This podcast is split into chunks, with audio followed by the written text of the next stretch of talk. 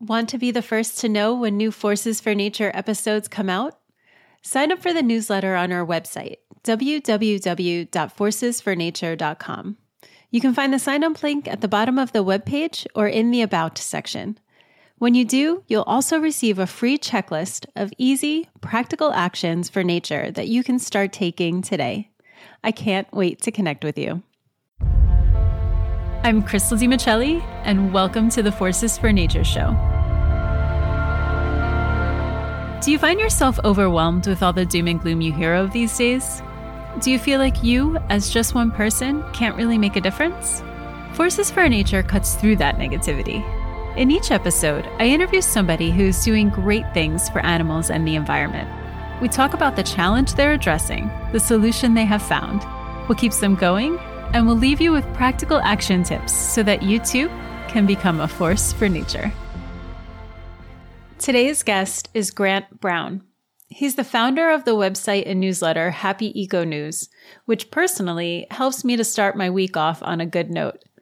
He left a successful corporate job after a once in a lifetime trip made him realize that, despite there being so much environmental devastation in the places he had been to, there were so many individuals doing their part to make positive change. He wanted to give them a platform to help them to share their stories and successes. And it has actually even changed some people's lives.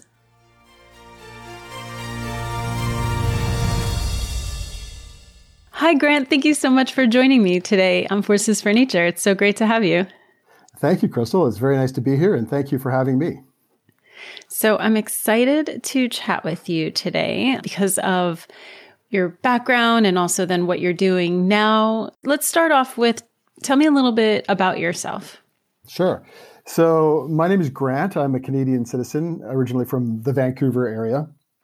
I'm a, I guess you could say, a reformed tech entrepreneur. Retired a couple years ago, actually in the middle of COVID. So I'm probably one of the great resignation, I guess you could say have traveled all over the world, have lived in a variety of different places, had a ton of wonderful experiences, you know, done done so much with my life up until this point that was all corporate. And in I think it was 2021. I'm losing track of the time already. It's part of what they call early retirement. I, I left a really lucrative job and decided to I guess I decided to just try and do right in the world as opposed to contributing to some of the problems that I could see in front of me. And uh, so that brings us to today, where I am now the founder of Happy Eco News. Well, I do want to just touch upon what you used to do, which sure. was actually quite helpful in in what we're working on today. You were in clean technology, right? That's right. Yeah. In 2009, we started a company called Corvus Energy. And Corvus Energy built very large lithium ion batteries that were used to hybridize and electrify heavy industrial equipment, primarily in the maritime sector. So we were responsible for building some of the first electric vessels, commercial vessels in the world. And um, we did some really neat stuff. We worked with a couple of really interesting American companies that were building on road vehicles. So we did the Walmart super truck that Pr- President Obama unveiled. We did a couple of other really interesting on road vehicles. We've done the first hybrid tugboats, the first full electric tugboats, first hybrid ferries, first full electric ferries. And uh, a lot of that was American but you know they didn't have the same pressure for from government to reduce emissions as did the Europeans. So we quickly found that Europeans and primarily in Northern Europe were really focused on reducing emissions in that sector. So our products found a home, a lot of them in Norway, Scandinavia generally, and into UK, Germany, and Holland, or the Netherlands rather, um, and, and so many other European places that were oriented around port and maritime traffic. We did lunar rover. We've done, I mean, we did so many really cool things that I'm, I'm super proud of the fact that as the, I was the head of marketing for the company. And so I, I, I just have this long list of industry firsts that we were a part of. You know, I, it, it's been an amazing, wild ride and it was all for the betterment of the planet and and you know bring it back to what you what you're asking me I can be really proud of the changes that were made as a result of my efforts and the efforts of the rest of the team at, at my company. And you know, we went I went from Corvus and then we started another one and then now another one. So, you know, I've been involved in three of these technology startups that are all doing great things. And the, the interesting thing about that business is not that I mean, it's interesting that we did these hybrid vehicles, right? I mean, it's the amount of carbon that has been reduced out of the atmosphere as a result of our efforts is is really significant. And we started a an industry. So I, as the marketing guy, got to define an industry that's now multi-billion dollars. And it was me. Like when we needed a glossary, I just started making stuff up. and now literally you know, define like how what things mean. yeah, like Google had our definitions glossary as their reference. And you know, that was pretty amazing. You know, at the time, I just kind of went, oh, okay, whatever, right? And on we go. But looking back, it's, it's pretty cool. But the other interesting thing about that is that our technology was really effective in two ways. It not only reduced emissions, which is why I was so, you know, so happy to be a part of it, but it also reduced the cost. And so when a ship owner is looking at, you know, an annual budget of say $4 million a year, just for example, of fuel. So just fuel. It's non-fixed. So they, they don't know. They have to buy futures. They're buying oil futures or fuel futures 10 years out sometimes, these big contracts. But it's non-fixed. And so it can fluctuate rapidly if the, if the company's small. It can be a huge part of their operating expenditure. But what we did was we, in some case, reduced that to zero. So in Norway, for example, they have so much hydroelectricity that they were giving it to the ferry companies for free. So they went from having a polluting, fuel based, a fluctuating cost that was reduced to zero if they could store the energy from the government and from these hydroelectric projects, store it overnight, use it during the day, store it overnight, use it during the day. Their, their, their fuel costs went to zero. So we had a lineup of companies wanting to work with us. Now, contrast that to some of the other technologies that are intended to reduce emissions. They would basically have to practically beg. They would have to rely on subsidies and grants and all kinds of other sort of schemes to make it economically viable. Whereas our stuff, it just worked and it just paid for itself. So you can imagine a company going from a $4 million spend to zero. And, you know, of course, not zero. There's certain maintenance costs and all of those things. But in comparison, it was it was dramatic. And so, you know, we had companies that were spending a million dollars with us, and before the first vessel was even a month old, they were lining up and signing contracts for three more. So, you know, it was it was a wild ride, and we actually had that hockey stick growth that tech companies dream about and of course, me being naive and not really knowing, I, I, mean, I came from the action sports industry. I was the guy that used to huck myself off cliffs for fun off on a pair of skis or mountain bike or whatever. But, you know, I came from that to this and I enjoy, always was environmentally aware. But I had no idea that that was something that was really exceptional. And looking back, I'm very, very grateful and, and proud of the experience. Mm-hmm. And it's such a cool story. And to know that it's this company you said started in 2009, right? 2009, yeah. I feel like we, in general, people aren't hearing that, like maybe just now, in the last couple of years, people are hearing about, uh, you know, all of these electric companies and electric mandates and, and what have you. I don't think many people know that this kind of stuff has been around and has been succeeding the way it has been for the past 10 plus years. And that kind of brings us to brings us to where you are today. In like you are helping tell people these things. You're helping to spread the good news stories and try to shadow out all of the bad that we tend to hear so often. Yeah. Well, you know, the genesis of Happy Eco News. So basically, Happy Eco News exists for two purposes. And the first one is to help people understand that there is good stuff happening in the world. I have two young adults as children now, and they are, they're Gen Z, and they are often overwhelmed with the negative news, and rightfully so, right? They've been handed a pretty pretty bad deck to start playing with. And um, the reasons for that rest squarely on previous generations. And so I always wanted to be part of the solution, not the problem. And I wanted to leave a legacy that was positive rather than negative, And I wanted to be on the right side of history. So I wanted to help my kids understand that there's hope for the future and that but inspire them to not give up, to take action. The second part of that is that I could also see that there were a lot of people doing good things in the world, working tirelessly. You know, people all over the world that just don't give up, right? They just keep going. They're in their parks and the rivers picking up trash. They're restoring wetlands. They're they're doing all these wonderful things, and they don't get a lot of coverage, I guess you could say. So my my thoughts were okay. So first, I can I can spread the word, and I can make sure that everybody hears that there are good people doing good things, and hopefully inspire them to take action. But then, secondly, I wanted to help the people that were actually doing the good work because they deserve it.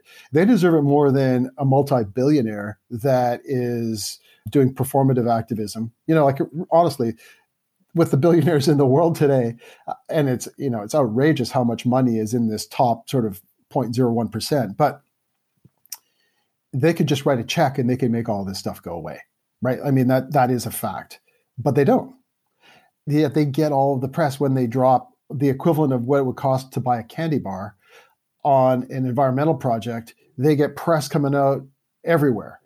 So I wanted to try and counteract that with okay, the people that are really doing the hard work, let's get them on the front page in some way. And so I started Happy Eco News, and that's a story in itself how I actually came to came to start that. And if if if you'll sure. oblige me, I, I would talk for hours. But please do share it. okay, so and so I'm very fortunate, and I, I'm very grateful for having the experiences that I've had. I'm not a highly educated person.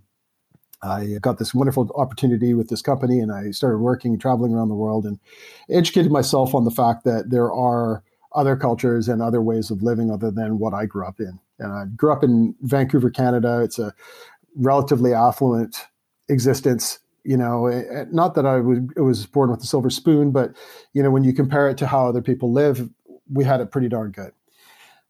I was raising my kids in the same way. My wife is a also a business person, and so she had done quite well. And we had decided that our kids needed a little bit of a wake up call. And so, you know, I think it came from uh, one of the two just almost demanding that they get the new iPhone. Like it was everybody had one at school, so therefore they had to, and if they didn't, they weren't like they were not going to be part of the in crowd and it was like this peak consumerism that I knew was really not good. So what I what we did was we decided to take them out of school for a year and travel. And oh man, we, that's magical. no, we didn't. We didn't. We're not traveling like Club Med. We're not traveling yeah. at five star resorts. We were living mm-hmm. in the communities where the people lived. So we rented our house out, and for the the cost of the rental, that was what we had to live on. And I was working, so I was luckily I was able to work remotely. My wife had left her job so she could help educate the kids. Okay. So they weren't really missing much. They were homeschooled, if, but if you ask my daughter at age 14, she was like we were practically doing the worst thing we could possibly do to her. Um, Good point. Like you say it to me, and it sounds like the best year ever. but yeah. as a fourteen-year-old, I yeah, I would push back too. She was very involved with her her her community. So we anyway we pulled them out of school and we went and lived in places like Cambodia, Bali, Malaysia, South Africa, you know, all through Europe and and living in the communities where we wanted to see the sites and everything. So the first inflection point for me came in Cambodia, and I was sitting there in a tuk tuk crossing this r- ravine on my way to the hotel, and I saw this what I would look to me like a garbage dump, and it was basically just waste from the community dumped in this massive pile in a in a ravine, and it was monsoon season, so you know a couple of days later we went back the same way. I think we are going to a restaurant or something, and it was all gone it had all been flushed out into the local rivers through the wetland where it probably got hung up a lot of it and then out to the mekong river then out to the south china sea And in its place was this beautiful little ravine with a small stream. There were egrets and other wild birds sit, standing fishing in the place where a day earlier it had been, you know, I mean, 10, 15 feet deep with waste plastic. So it was really an eye opener, and that and I took pictures of it. I, I could probably send them to you. But then we went on to Bali, and Bali was the sort of we had been looking forward to Bali. We were about halfway through our trip, and we were looking forward to Canggu Beach, where we were going to go surfing. It was one of the most famous surf breaks in the world. Had been popularized, I think, in the early '70s as sort of this pristine, amazing surf beach. So we flew in in the evening in a rainstorm, got to our accommodations, woke up, grabbed a coffee, walked down to the beach, glimpsing the sparkling ocean through the palm trees as we get closer, walk through the trail and walk out. Beautiful beach, perfect surf. And the beach was absolutely covered in plastic. And I'm not, when I say covered, I'm not kidding in the fact that it was, I mean, you couldn't find a square foot he couldn't find a square foot of sand that didn't have a piece of plastic on it in some way. And it was extremely disheartening. I have a picture of my son. I've talked about this in the past. I've written about it, but I have a picture of my son getting up on his surfboard, standing up for the first time in in Bali, and he's got a big piece of plastic film draped over his leg. And then we all got rashes from the water. So I mean, I don't know what that was about, but it was pretty harsh. So you know, what a letdown, right? But more to that, it was just about the sheer devastation that some areas of the world are experiencing from plastic waste. And it has become, you know, a, a, an existential problem for the world because this plastic is breaking down and it's, you know, we, I can go into all the negatives, right? I mean, we all know that. I don't need to do that. So I, at that moment, decided, okay, I have to stop, right? Because, you know, Donald Trump had been elected he was rolling back all of the environmental protections. He was extracting the U.S. out of, of, the climate accords.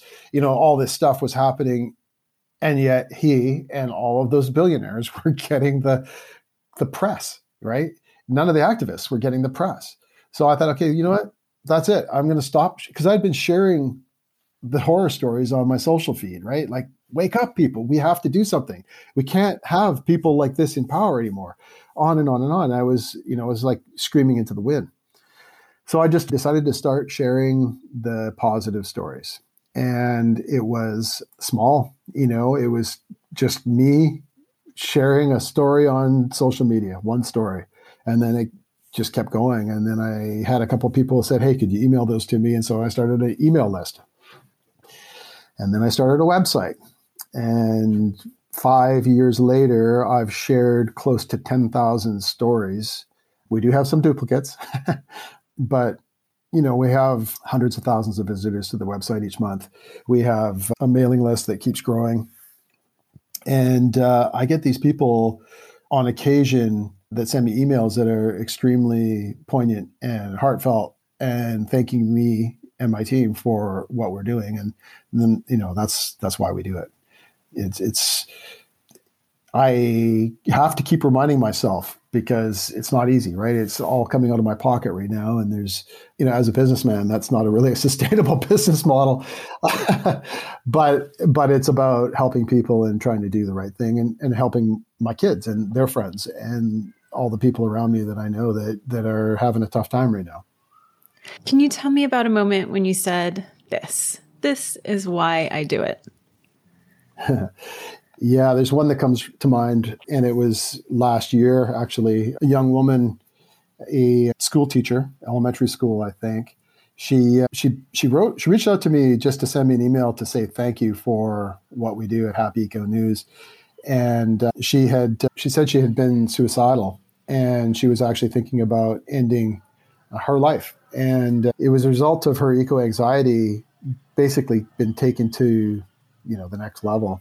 And that was that the logical conclusion was we don't need more people and that every time she did any action at all even her very existence was more hard on the planet than it would be without her.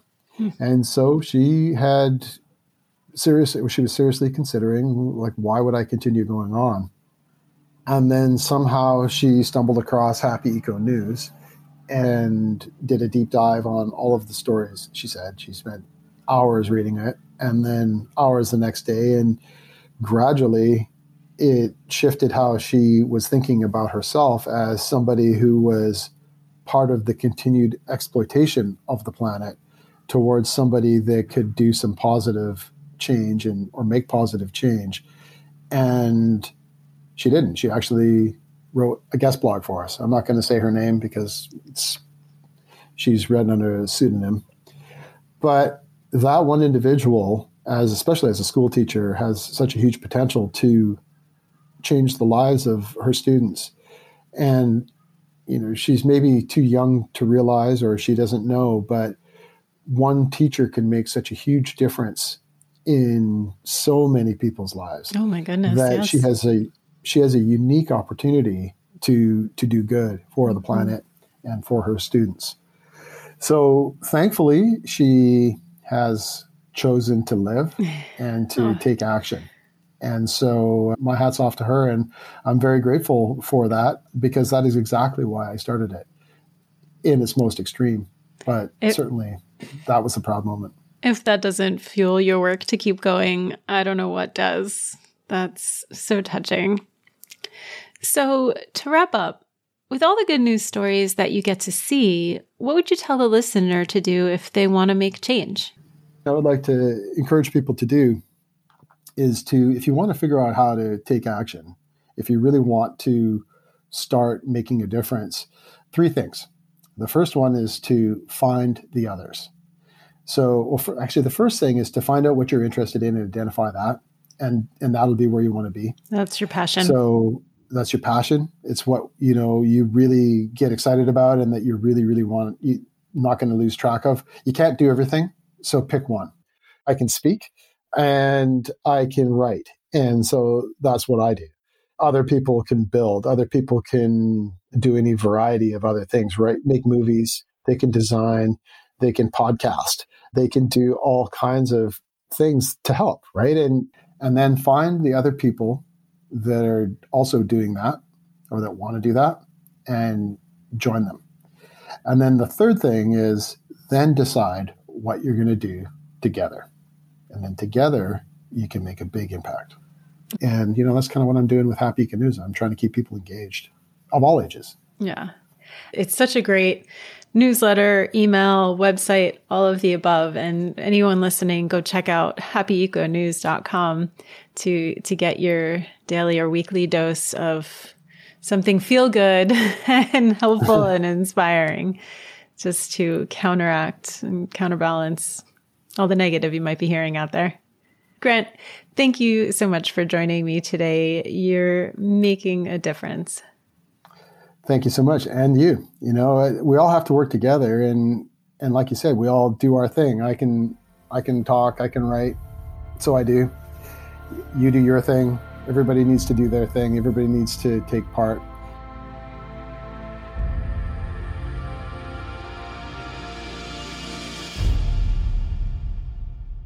Passion, tribe, purpose.